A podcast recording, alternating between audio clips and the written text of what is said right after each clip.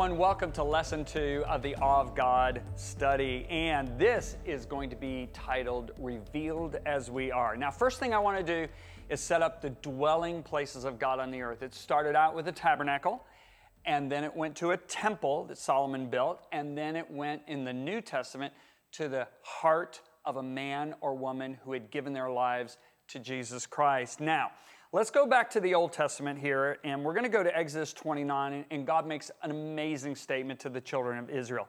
He said, I will dwell among the children of Israel and will be their God. Then he says, I will also consecrate both Aaron and his sons to minister to me as priests. Now, notice his sons. So now we're going to move over to Leviticus chapter 10, and this is verse 1. Nadab and Abihu. what names? Aren't you glad your parents didn't name you Nadab or Abihu? Anyway, these are two of the four sons of Aaron, and the Bible says they each took a censer and put fire in it and put incense on it and offered, now listen to this word, profane fire before the Lord, which he had not commanded them. Now, the word profane is very interesting. It is defined to treat something sacred with irreverence. It means to treat what is holy as common. So, in essence, what we've got is we've got these two young men who are authorized to come into the presence of God, but they come in with irreverence. Now, listen to verse 2.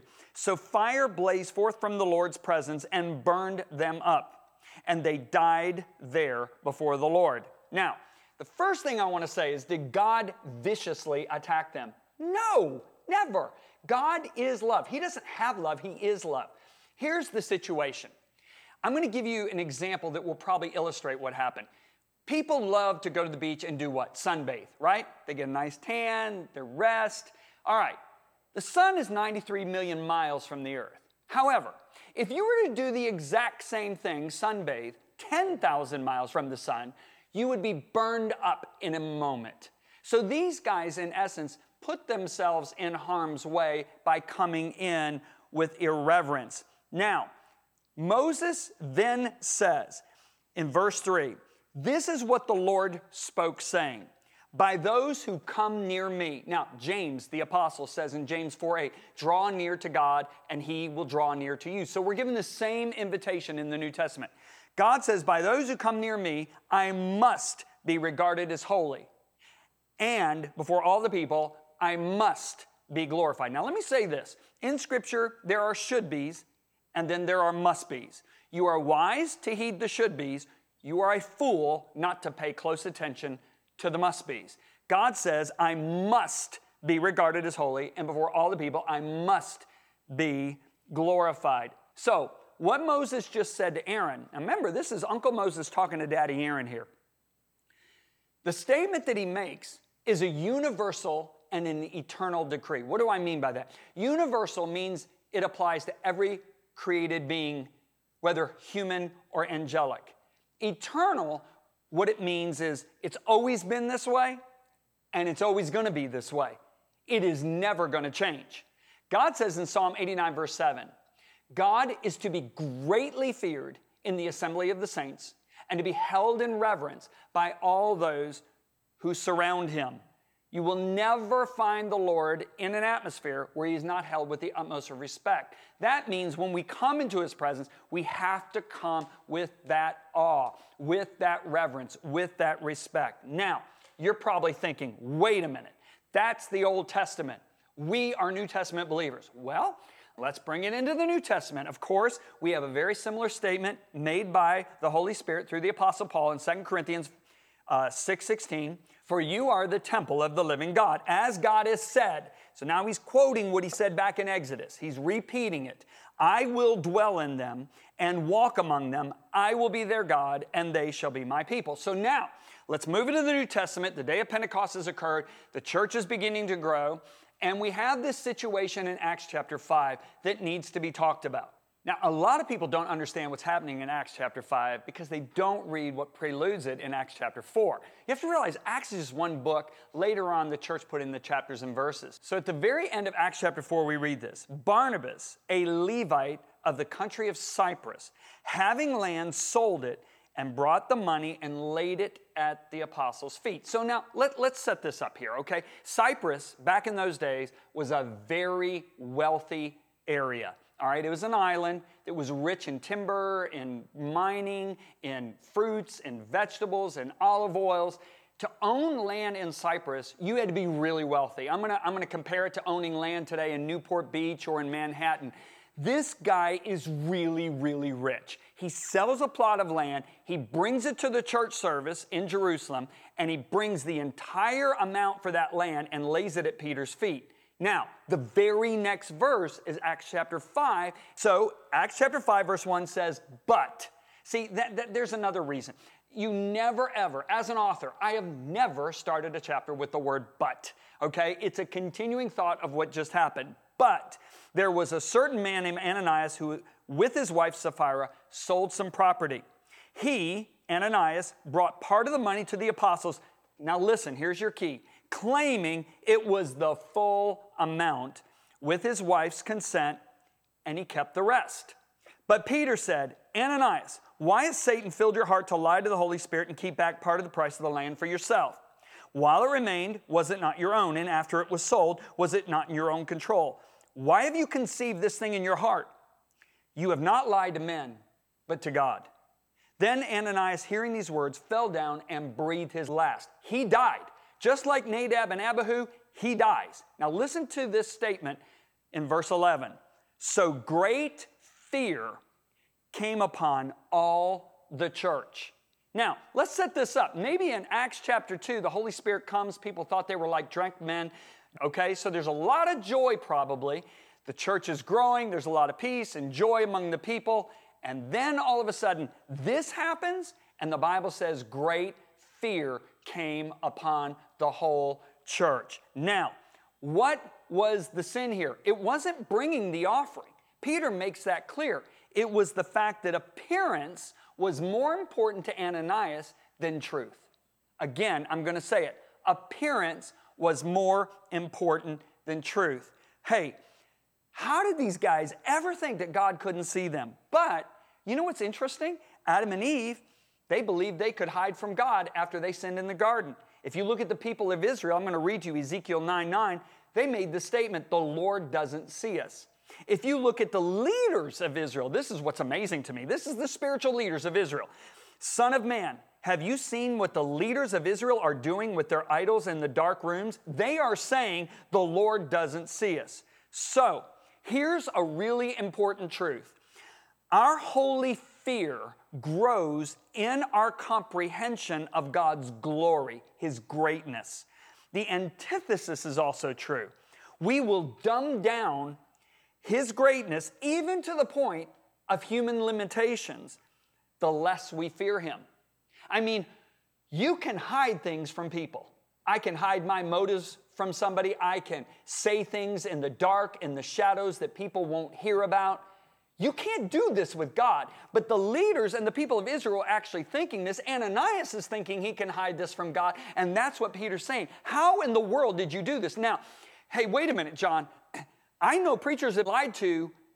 How come in my day they're not falling over dead? Because Peter walks out of this room and the shadow of Peter raises up the sick on the street. Man, you got to realize this is like Peter walking through a hospital and literally emptying the hospital just by walking down the hallways. That's how much power and glory was upon him. So you have to understand, God holds back his glory because the greater the glory, the swifter and the more eminent the judgment is. So we have to talk about this.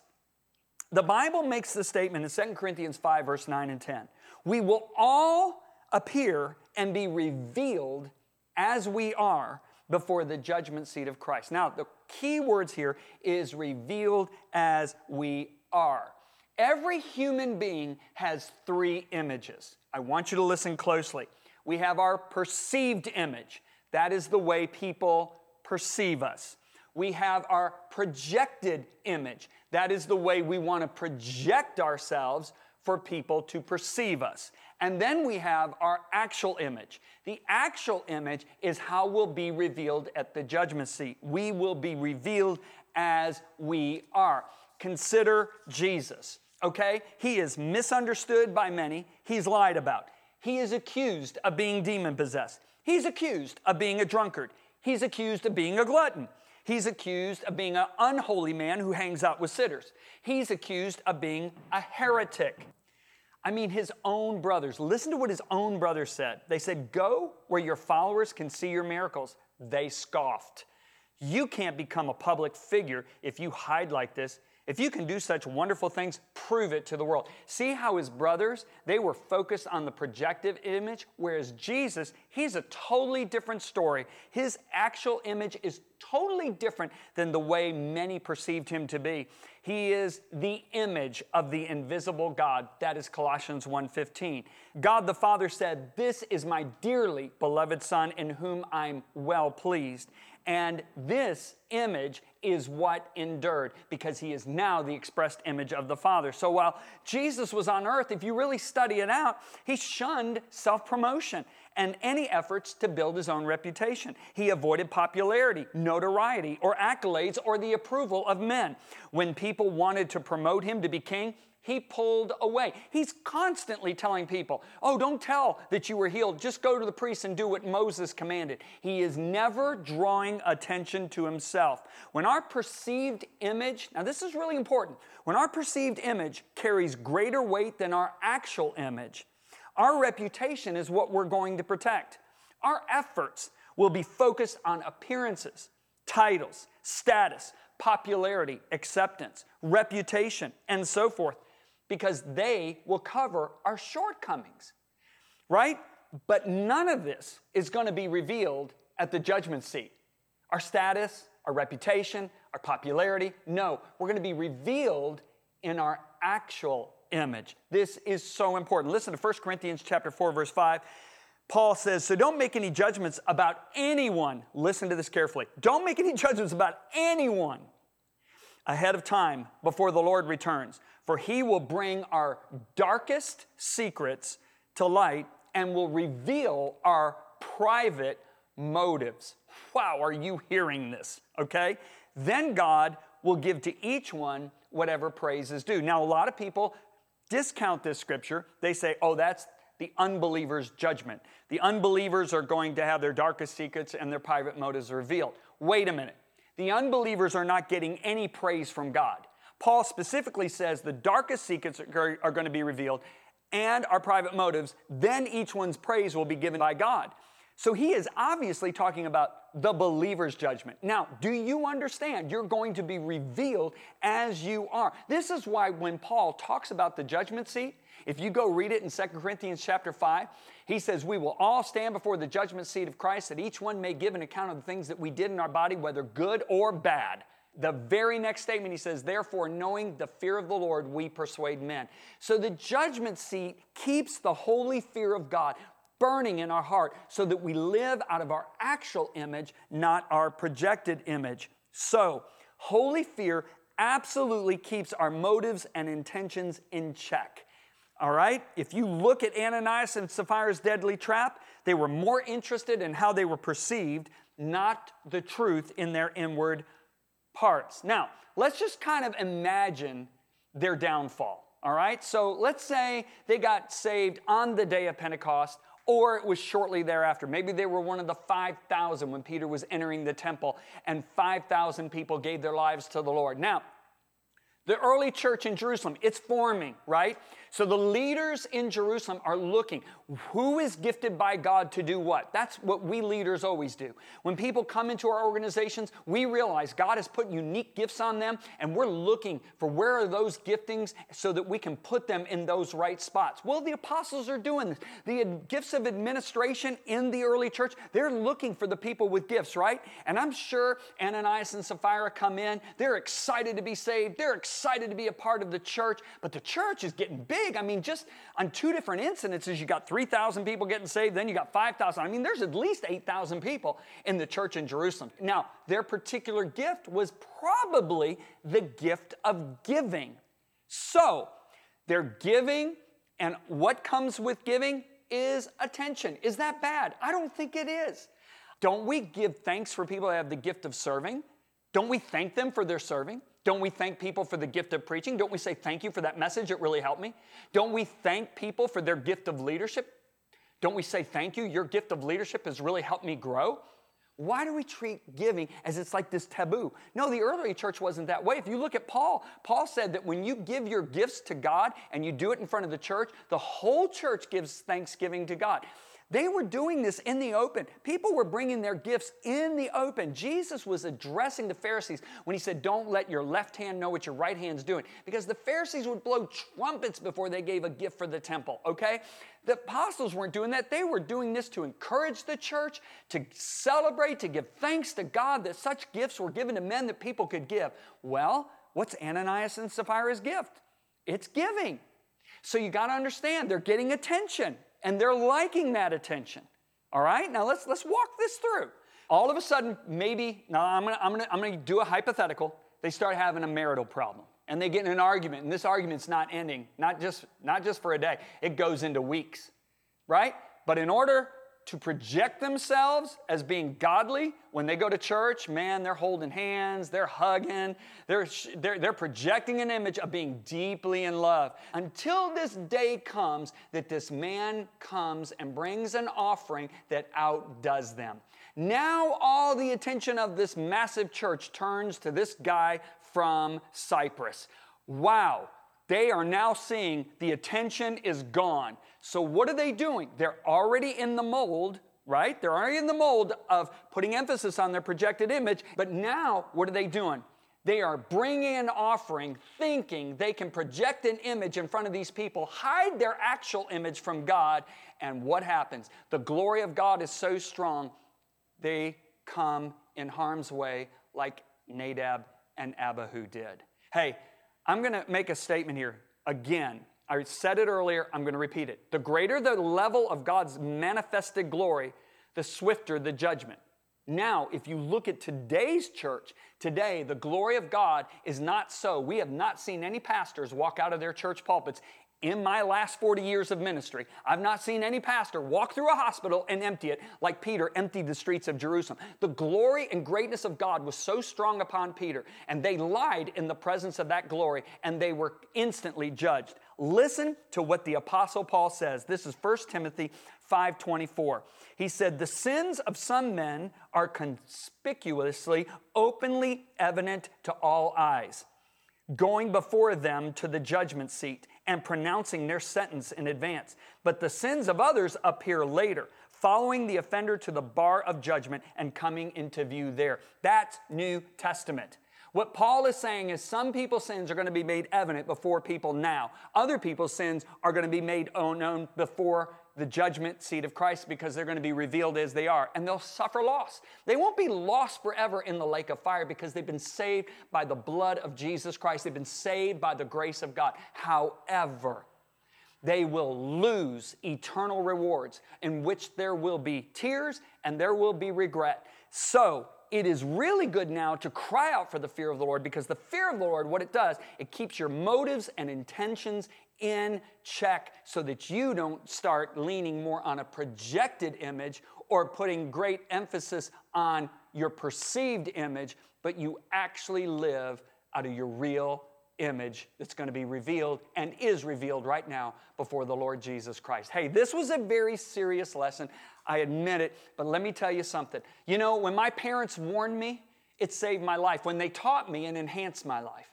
Paul said that every man is made perfect in Christ through warnings and teachings. Read it in Colossians chapter 1, verse 27.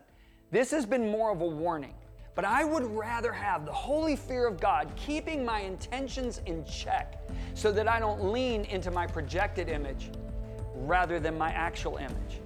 This is why the fear of the Lord is such a treasure and such a gift.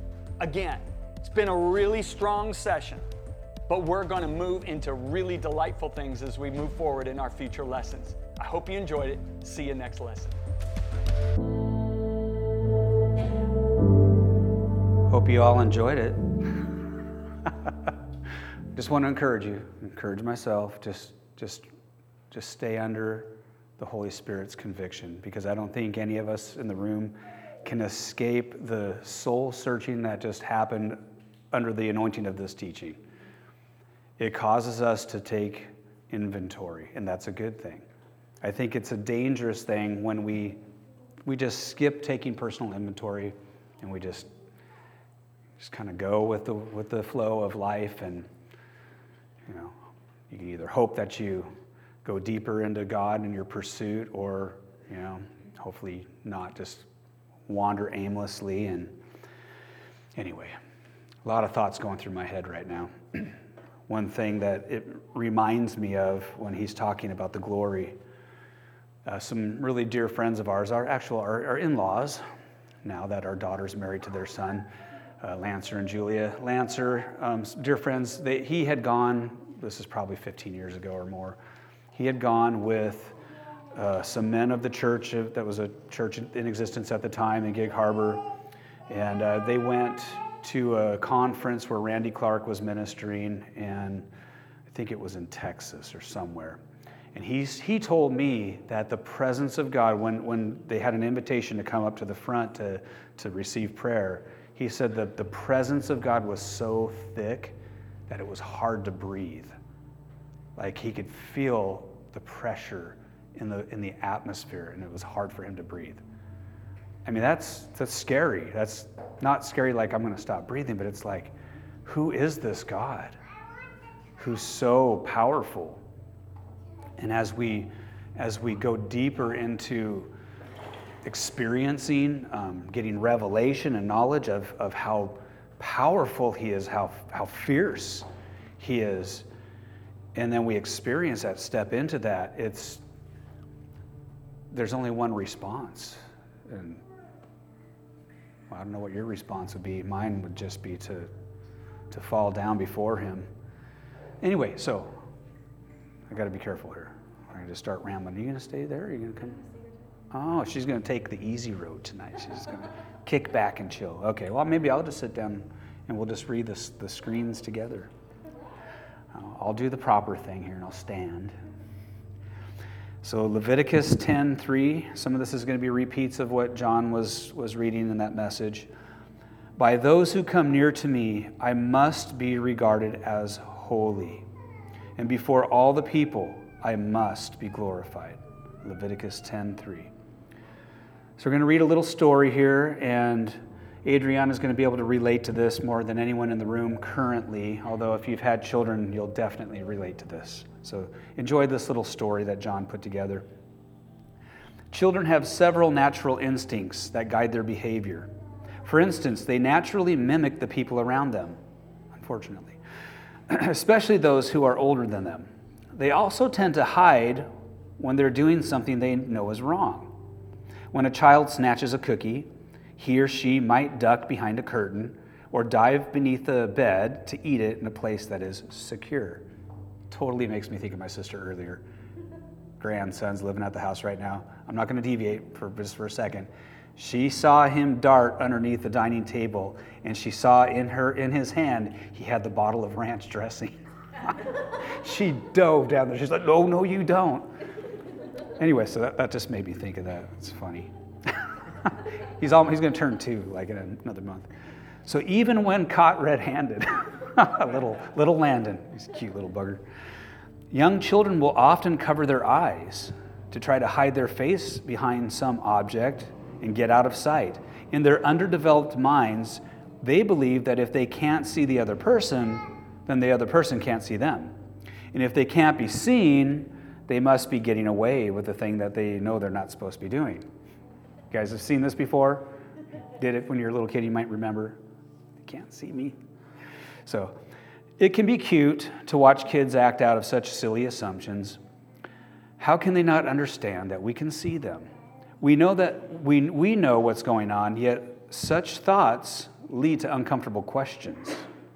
We often have the same, excuse me, we often behave the same way with God, our Heavenly Father. We know God is omniscient and omnipresent, that He knows everything and exists everywhere. Even so, we engage in actions and attitudes that we know are contrary to His will. We sin. And we think we're getting away with that sin because God is not physically present to see it. Such a pattern is evidence that we lack holy fear. We lack not only the reverence and respect due to our Creator and Savior, but also the genuine trepidation we should feel in the presence of a righteous God who has told us that sin always carries consequences. Disrespect. Okay, so that was the end of the story. So, ponder the story, just kind of put it, put it on the burner there off to the side. Here's our first question Disrespect is a common occurrence in our culture. When do you remember being disrespected in a way that stands out? And how did you respond in that moment? We don't need to go around and, and have stories you know, about, about this, but just, just think about it. Think about the last time you were personally disrespected and how did you respond to it in that moment? I think the, the goal would be how did it make you feel when you were being disrespected? You guys all relate to this? Been disrespected recently? Yeah. I'm sorry, guys. I'm joking, joking. Okay, so we'll move on. Unfortunately, disrespecting God is also a common occurrence in our culture. So we're going to review the story from Leviticus chapter 10, 1 through 5. This is the same passage that John read in the video. So Aaron's sons, Nadab and Abihu, took their censers, put fire in them, and added incense, and they offered unauthorized fire before the Lord, contrary to his command. So fire came out from the presence of the Lord and consumed them, and they died before the Lord. Moses then said to Aaron, This is what the Lord spoke. This is what the Lord spoke of when he said, Among those who approach me, I will be proved holy. In the sight of all people, I will be honored. Aaron remained silent. Moses summoned Mishael and Elzaphan, sons of Aaron. I'm doing my best with these. It's not too bad. Mishael, Elzaphan, sons of Aaron's uncles, Uzziel, Uziel. Okay, well, we can argue about the L part. But anyway, and, and said to them, Come here Carry your cousins outside the camp, away from the front of the sanctuary. So they came and carried them, still in their tunics, outside the camp as Moses ordered. So here we go. Question What mistake did they make when it came to showing the proper respect of God? And why were they judged so severely?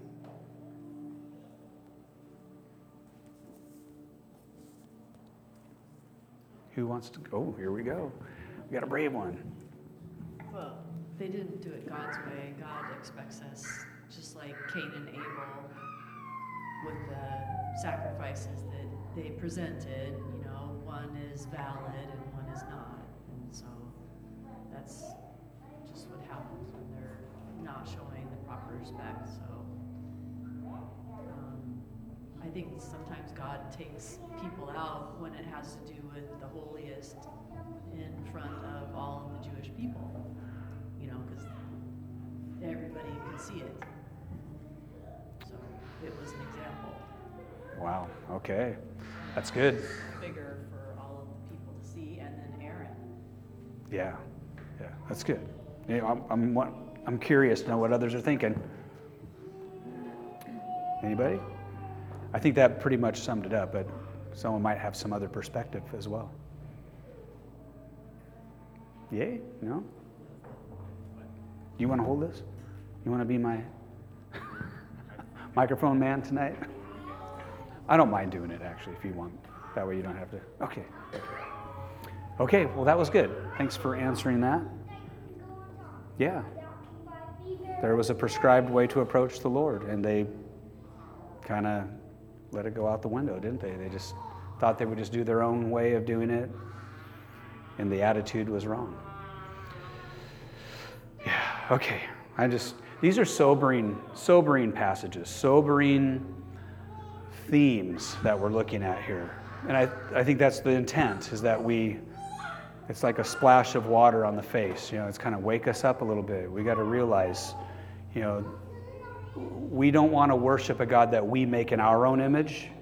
We need to worship the God who is revealed in the scriptures.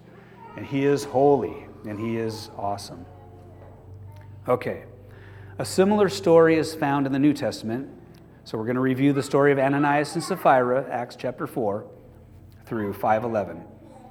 So Joseph, a Levite from Cyprus, whom the apostles called Barnabas, which means son of encouragement, sold a field he owned and brought the money and put it at the apostles' feet. Now, a man named Ananias, together with his wife Sapphira, also sold a piece of property. With his wife's full knowledge, he kept back part of the money for himself, but brought the rest and put it at the apostles' feet. Then Peter said, Ananias, how is it that Satan has so filled your heart that you have lied to the Holy Spirit and have kept for yourself some of the money you received for the land? Didn't it belong to you before it was sold? And after it was sold, wasn't the money at your disposal? What made you think of doing such a thing? You have not lied just to human beings, but to God. When Ananias heard this, he fell down and died. And great fear seized all who heard what had happened. Then some young men came forward, wrapped up his body, carried him out, and buried him. Man, that was fast. No funeral. About three hours later, his wife came in, not knowing what had happened. Peter asked her, Tell me, is this the price you and Ananias got for the land? Yes, she replied, That is the price. Peter said to her, Oh my gosh. How could you conspire to test the Spirit of the Lord? Listen, the feet of the men who buried your husband are at the door, and they will carry you out also. At that moment, she fell down at his feet and died. Then the young men came in, finding her dead, carried her and buried her beside her husband. Great fear seized the whole church and all who heard about these events.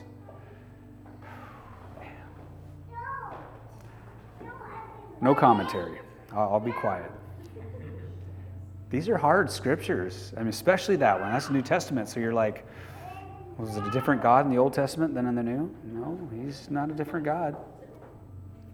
Doesn't the blood of Jesus, you know, make it all safe to do whatever we want? God's Okay, so in the church today, what are some ways that we value the appearance of righteousness or spirituality more than the truth of those concepts? Ponder the question, let it soak in. We're talking about appearances versus the real virtues lived and walked out. What are some ways that we value the appearance of righteousness and spirituality? If no one's comfortable answering it, then just make up a story about someone else. Give us a scenario.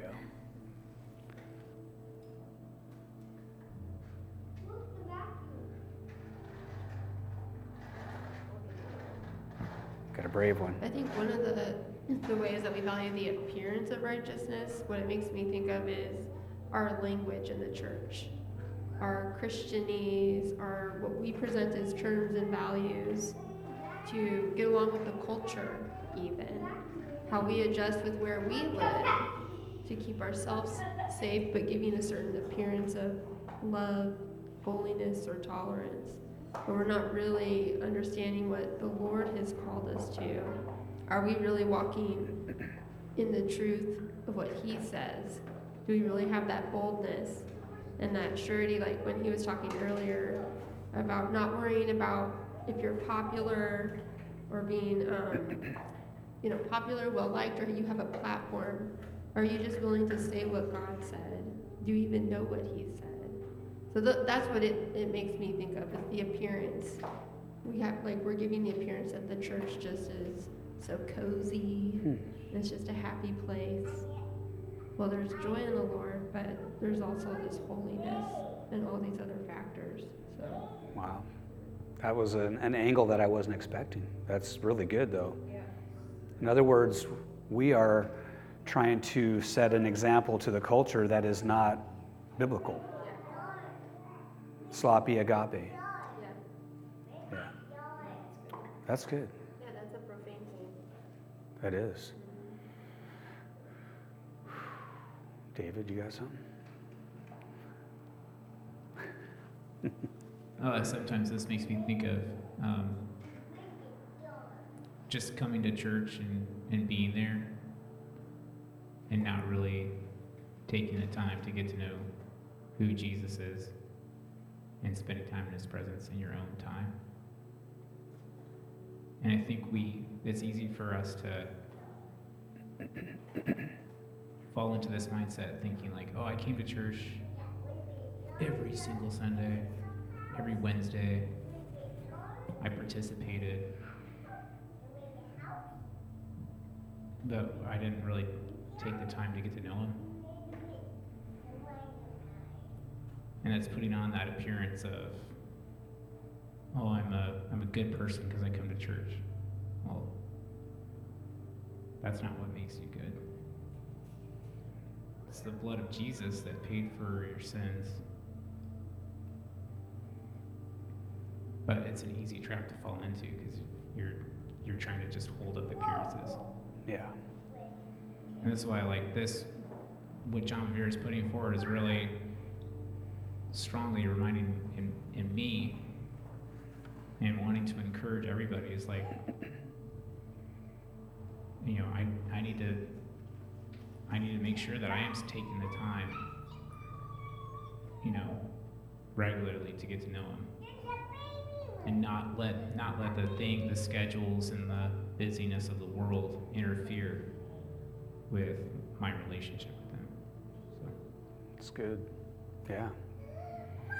I think, one, one of my thoughts that have come to mind is I think there's just to avoid condemnation on anyone feeling this. Well, this is the scenario is usually when we go to church. Okay, well, we don't go to church, we are the church, right? So when we go to a building and we gather with other believers, like here, sometimes we're struggling with whatever sleepiness, tiredness, maybe we're feeling irritable, maybe our hormones are kind of out, kind of out of whack or something, and we're just a little grumpy. I'm not talking about me. I mean, I'm talking about me. I'm teasing. So, you know, you, you have your, your moments, but then you go in front of people, whether it's church, meetings, or even work or whatever, going to a family gathering, and you, you kind of put on a more positive face, right? You, you try to push through your emotions. You don't let your emotions, if they're all out of whack, kind of become your outward appearance to people, right? You don't project that, or you, at least you don't want to. I think there's a little bit of a difference between that and just being a plain out hypocrite. Like, I'm going to go to church and I'm going to put on, like, I've got my fancy Bible. This guy named Rob Rufus, South African preacher, he said, The demons in South Africa, they manifest by people wiggling on the ground. The ones in America are way more sophisticated. They walk around with a Bible in their hand and they shout, Hallelujah. I'm just saying that that stands out because I'm not saying that anyone who waves a Bible and shouts hallelujah, you know, is demon possessed, but he made a good point. We can put on this outward appearance of something that we're not. And I think most of us, we, we can smell it when you see it. I make fun of, and I shouldn't, you know, because there are people, there, there are people that probably are genuine when the presence of God, the anointing comes on them. But some people's accent changes. And I, I, joke about this often on a Sunday. Not often. Occasionally I'll joke about it. They'll, they'll start preaching, and all of a sudden it's the Lord. Hallelujah. You know, they kind of, hey, they, they just get it, they take on an accent. It's almost like a southern flair. Or, or their voice starts quivering under the power. Anyway, I, my bad. I make, I make fun of it only because I, I want to be real. Okay, I want the presence of God. I want the anointing. I want to see signs, miracles, and wonders. But I don't want to have to become this actor to help make it happen. They're called hypocrites. They're actors. I'm repeating it so the recording will get what you're saying. So, exactly. So, anyway, that's my my different, differentiating between two types of projecting ourselves. One is is to push through kind of your funk that you're feeling.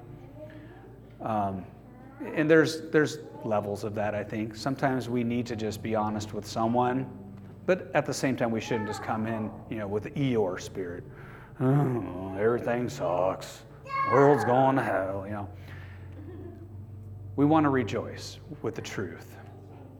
Does anyone want to throw some more thoughts into this before I move on? I don't mean to ramble so much. That'll probably, that'll be the one that I. Yeah, just that one. We good? Go on to the next one? We're doing good with time, like I said last week, and then all of a sudden, start screeching on the brakes. Okay, so the more we understand God's glory and greatness, the more we will experience holy fear. What steps can you start to take to expose yourself to God's glory and greatness?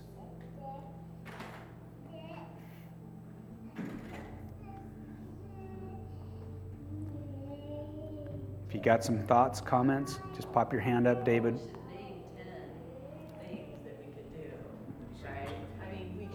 He's, he's going to give you the. Well, go ahead, give us, give us your 10.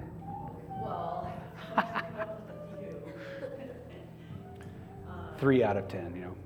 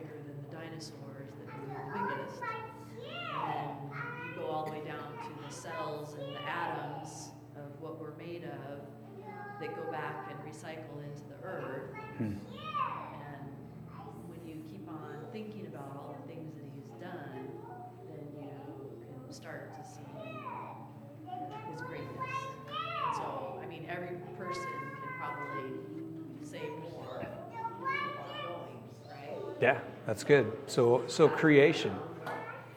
So exposing yourself to the wonders of creation, recognizing the majesty of the Creator who made it all. That's that's that's how I would sum that up, and that can go very, very deep and wide.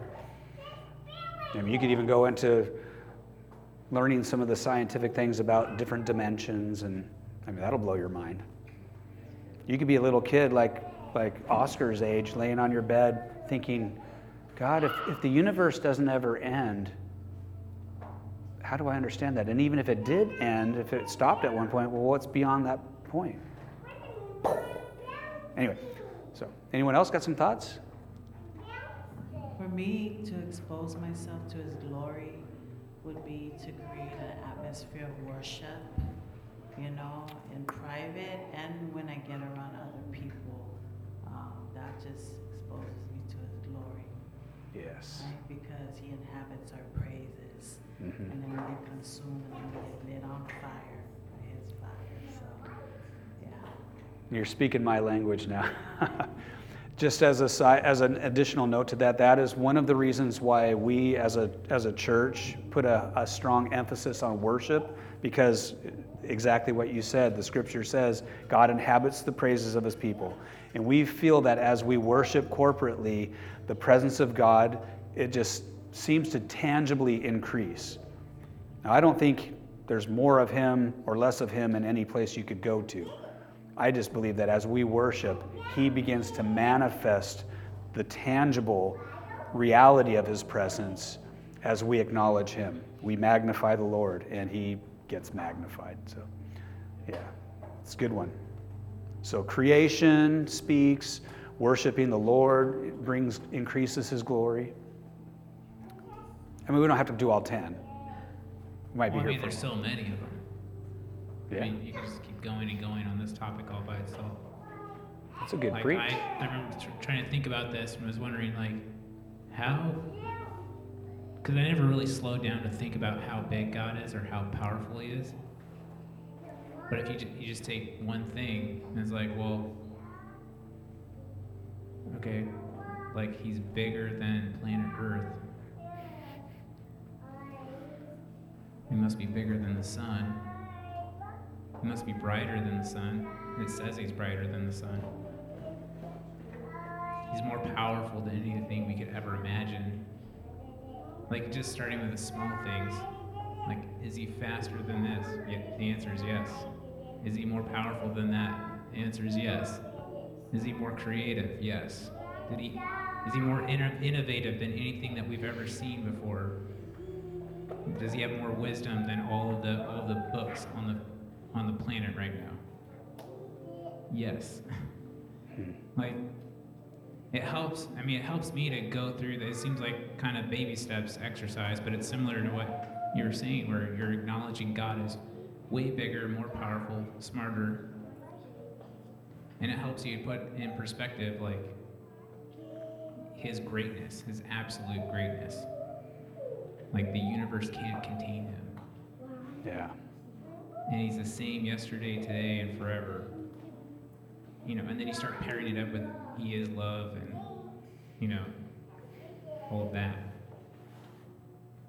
Um, and something similar to this, like I was thinking on my way to work on Sunday morning, I was thinking, God is my creator and my redeemer.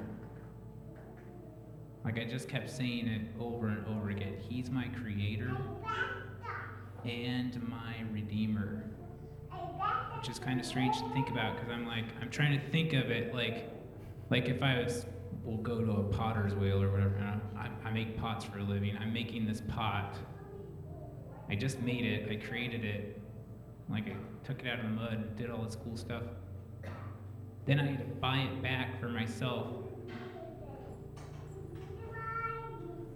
but not only that like i I gave my most prized possession to buy back that thing. Like that's what God did for us. Hmm. He created us, and then He sent His one and only Son to redeem us.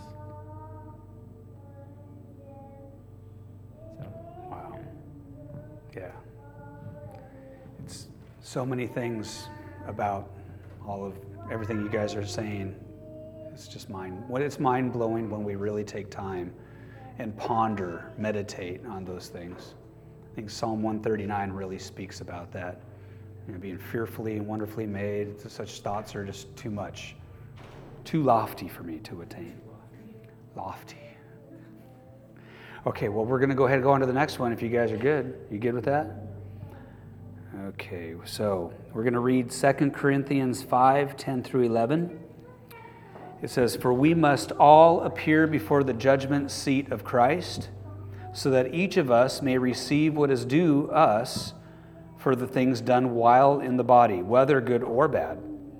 Since then we know what it is to fear the Lord, we try to persuade others. What we are is plain to God, and I hope it is also plain to your conscience. So we're talking about the judgment seat of Christ before which we all get to go before someday. So Paul states that our thoughts and motives will be revealed at the judgment seat of Christ, and that who we really are will be laid bare before God and others. Why is this a good thing for believers rather than something shameful or scary? Come on, you guys got to help me out with this one. I need to hear something good about this. I'll just be like, you guys go first. And he's going to be like, no, no, no, no. I get to tell you who goes first. Why is this a good thing for believers? It's a little bit of a theological question here. there's some Bible answer to it if you want to go into that. If you've, if you've taken the time to really, we got a hand over here. You want to give it to, to Auntie. I think it makes us aware of our motives now before we get. And take care of those motives, like he was talking about motives. Yeah. Our motives are going to be revealed. Are they going to make us ashamed? Or are we going to be glad that the Lord has um, forgiven us of those because we have repented?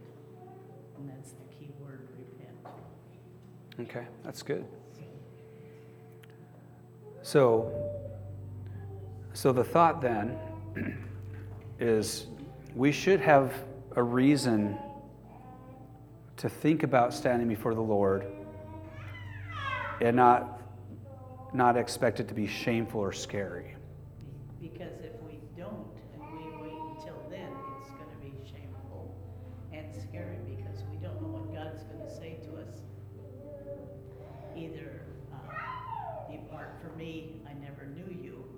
that's the worst thing you could ever hear from God. Instead of hearing Him say, Well done, thou good and faithful servant. That's what I want to hear Him say. Amen. That's what we all want to hear. Now, this could go into all kinds of different theological descriptions of the difference between the judgment seat of Christ, which all believers will, st- will go before, and then the great white throne of judgment, where Jesus talks about the separation of the goats and the sheep, which are two different events. But, but the one thing for Christians is we, we won't go to the judgment where we will be sent to fire, eternal fire, because we are the redeemed of the Lord. But it will be a judgment, the judgment seat of Christ, where our works will be judged. So Paul talks about that. What, what we've built upon this relationship with God is either wood, hay, and stubble, or costly stones and gems. And the fire, God's presence, is going to test our works so that when we stand before Him, the works will be tested. What remains, that's the reward. The, I believe we're going to be able to lay that at His feet. And he, he does say, Paul says, that some will basically be escaping the flames, the, the smell of smoke still on you. And then people like me would be like, as long as I'm in, you know. I'm a, I'm a joker, okay? Wit, that's my other name God gave me. So I have heard people say that. They're like, I don't care as long as I'm in. We, we all want to, we, we want to build the, the song we sang tonight, the final song, Catch Me Up in Your Story, All My Life for Your Glory. That, that I, I pray that's the cry of our hearts, that we would continuously pursue a life laid down, a, a life of, of offering ourselves to Him, of being a living sacrifice, being caught up in His purpose and plan for our lives. No matter what you do. I'm not a full time pulpit preacher with a church of a thousand where this is my job, and you would expect that because that's what you would hope is projected from the pulpit preacher. I'm just a, I'm just a child of God who delivers mail for money and tries to do his best to take care of his wife and kids and love Jesus in front of people while I worship and use whatever gifts God has given me to, to, to bring honor to the name of Jesus and to, yeah, bless people so that they will go closer to him. Don't say just. Okay.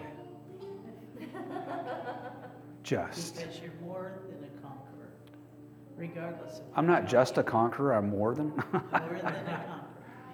Thank you. Thank you, Aunt Sharon, for clarifying that. Okay, here we go. This is getting good.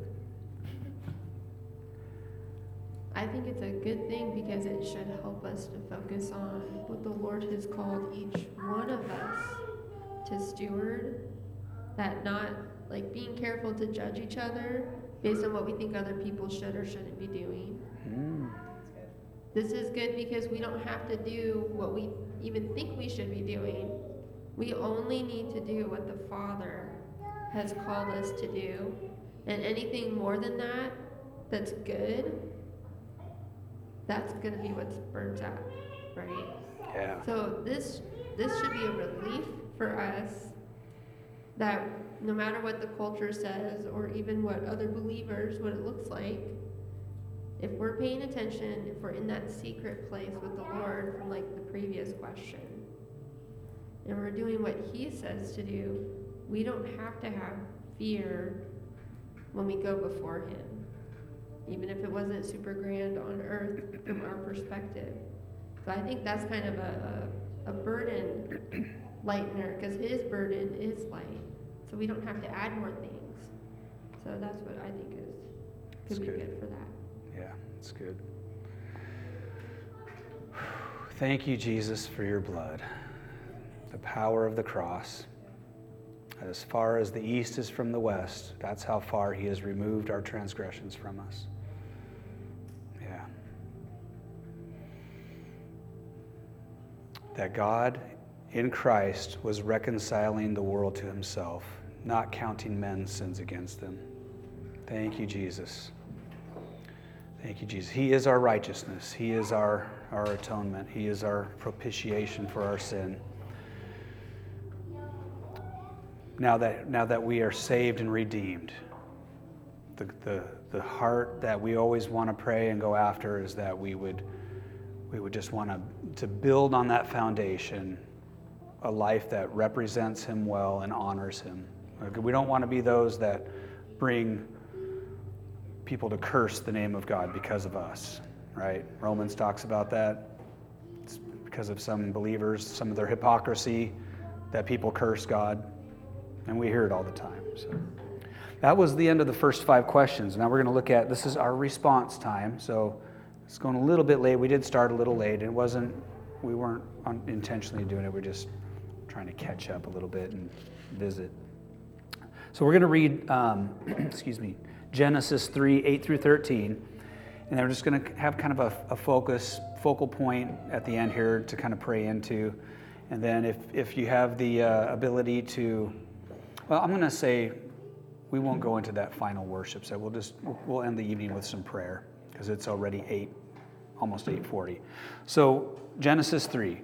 And they heard the sound of the Lord walking in the garden in the cool of the day. And Adam and his wife hid themselves from the presence of the Lord God among the trees of the garden. Then the Lord called out to Adam and said to him, Where are you?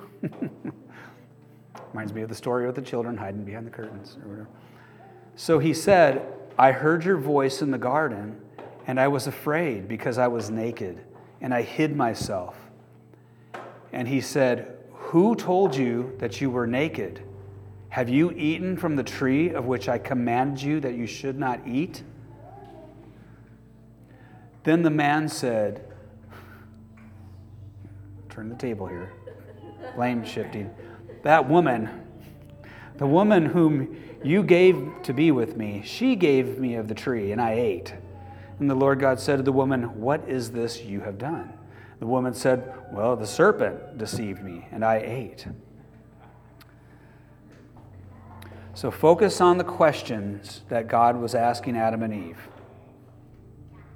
What have you done? Who told you? And what voice are you listening to? So focus on the questions that God asked Adam and Eve.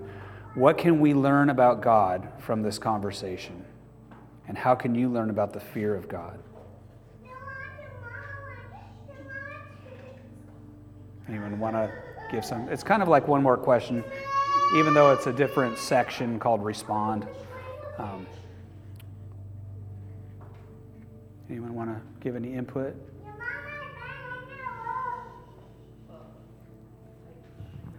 You got it. God wants us to fess up. You know, it's like There it is. you look at a child, they got chocolate all over their face, and you're saying, asking them, "No, I didn't have any." You know, it's obvious. And so God wants to hear us tell Him that we realize that we've done wrong. And the sooner we do it, the better. That's true. We can go from there and, and start to gain trust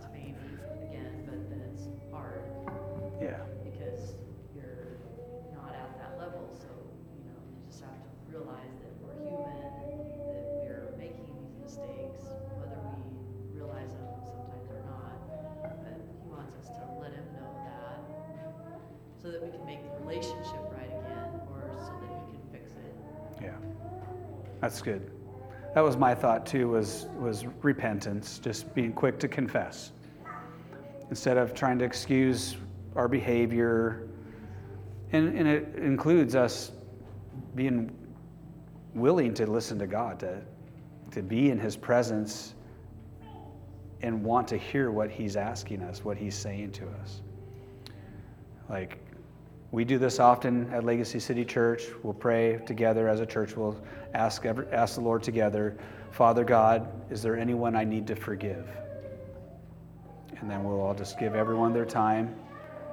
And then when that person comes to mind, we just say, Father God, together, you know, I choose to forgive this person. And I release them from any offense.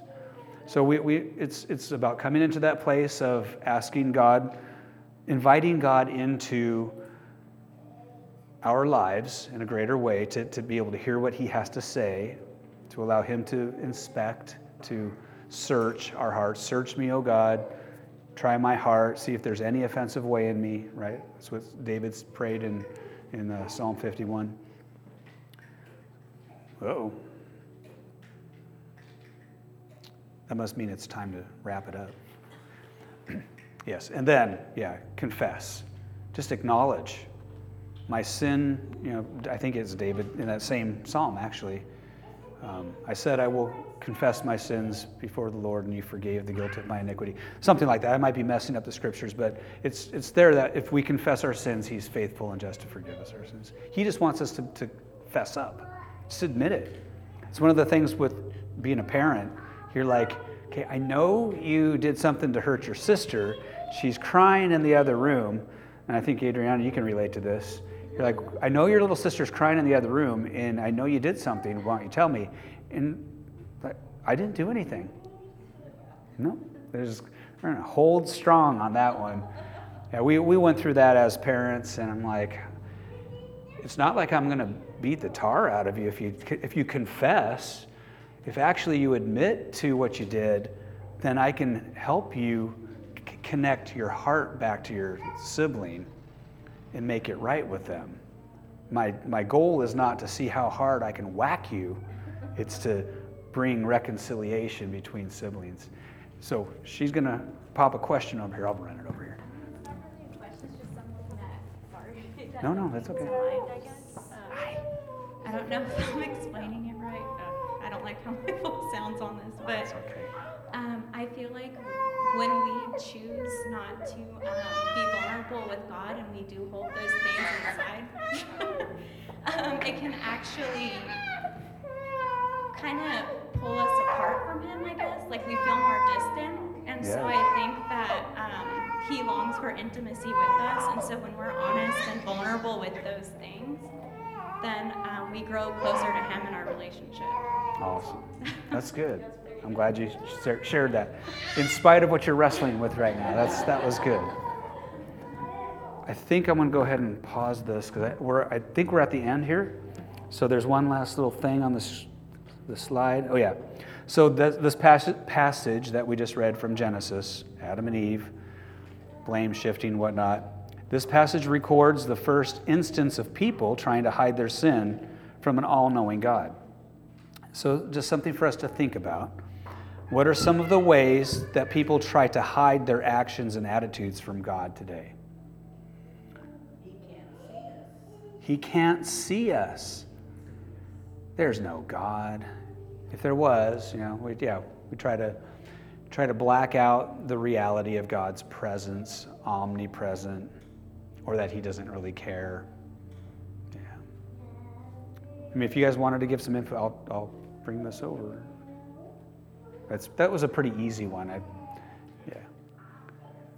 Okay, so I don't know if you guys are interested in this, so from session one last week, I did create a website with all of the lessons, lessons one, two, and three for last this last week. I don't know if I should ask for a show of hands. If, you didn't, if you didn't go to it and you're interested, because I didn't get this out to everyone, I only shared it on our, our private signal group thing. I don't know if you guys had the ch- chance to do it. I didn't even really go over them. So to be honest, I didn't go over them either. But I did all the work to make it look nice and pretty and fancy on the interwebs. Um, so yeah, you can take a screenshot of that if you want. It's just basically it's awe of God LCC, and the our domain is mystrikingly so I'll go ahead and do session uh, two's three day lesson set. I'll figure out how it's all going to stack there because it's going to, I'll make it work. It's just a little bit of work. I got to do screenshots and cropping and lightning, and it's, but it's not, not a big deal. So, with that said, you guys want to stand up and we'll pray? We'll just kind of just pray the blessing of the Lord over this evening, everything we talked about.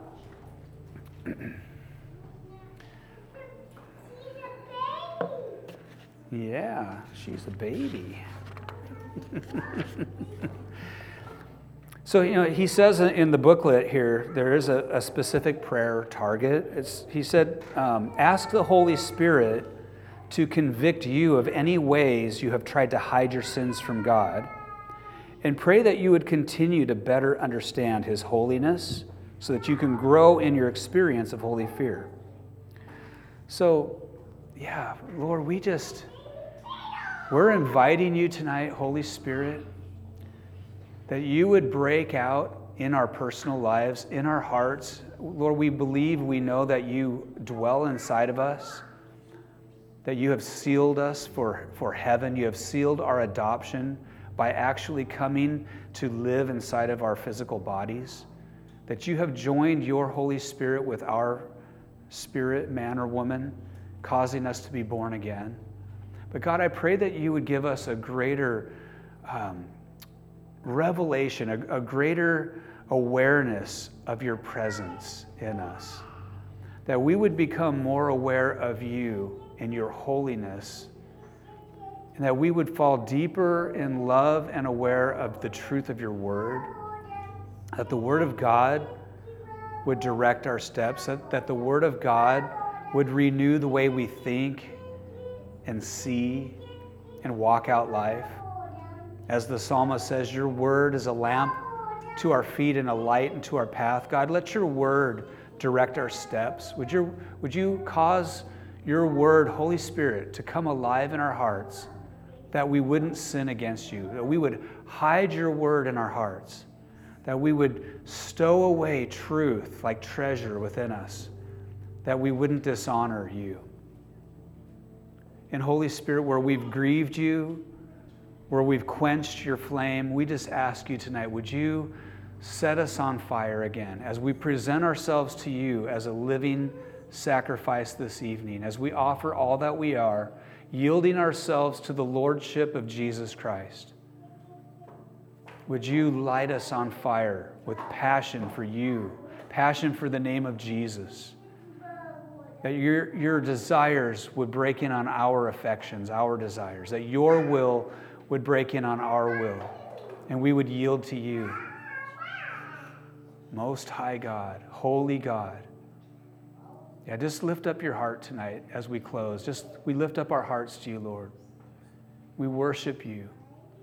God, we just declare our, our gratitude and our love for your patience and kindness. And we do want to go deeper with you. We want to know your presence more. God, we want to experience deeper levels, measures of your glory.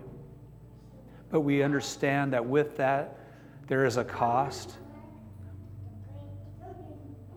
that you are asking for us to ascend the hill of the Lord with clean hands and pure hearts. God, we know that your blood has made us clean, that your blood has made us holy.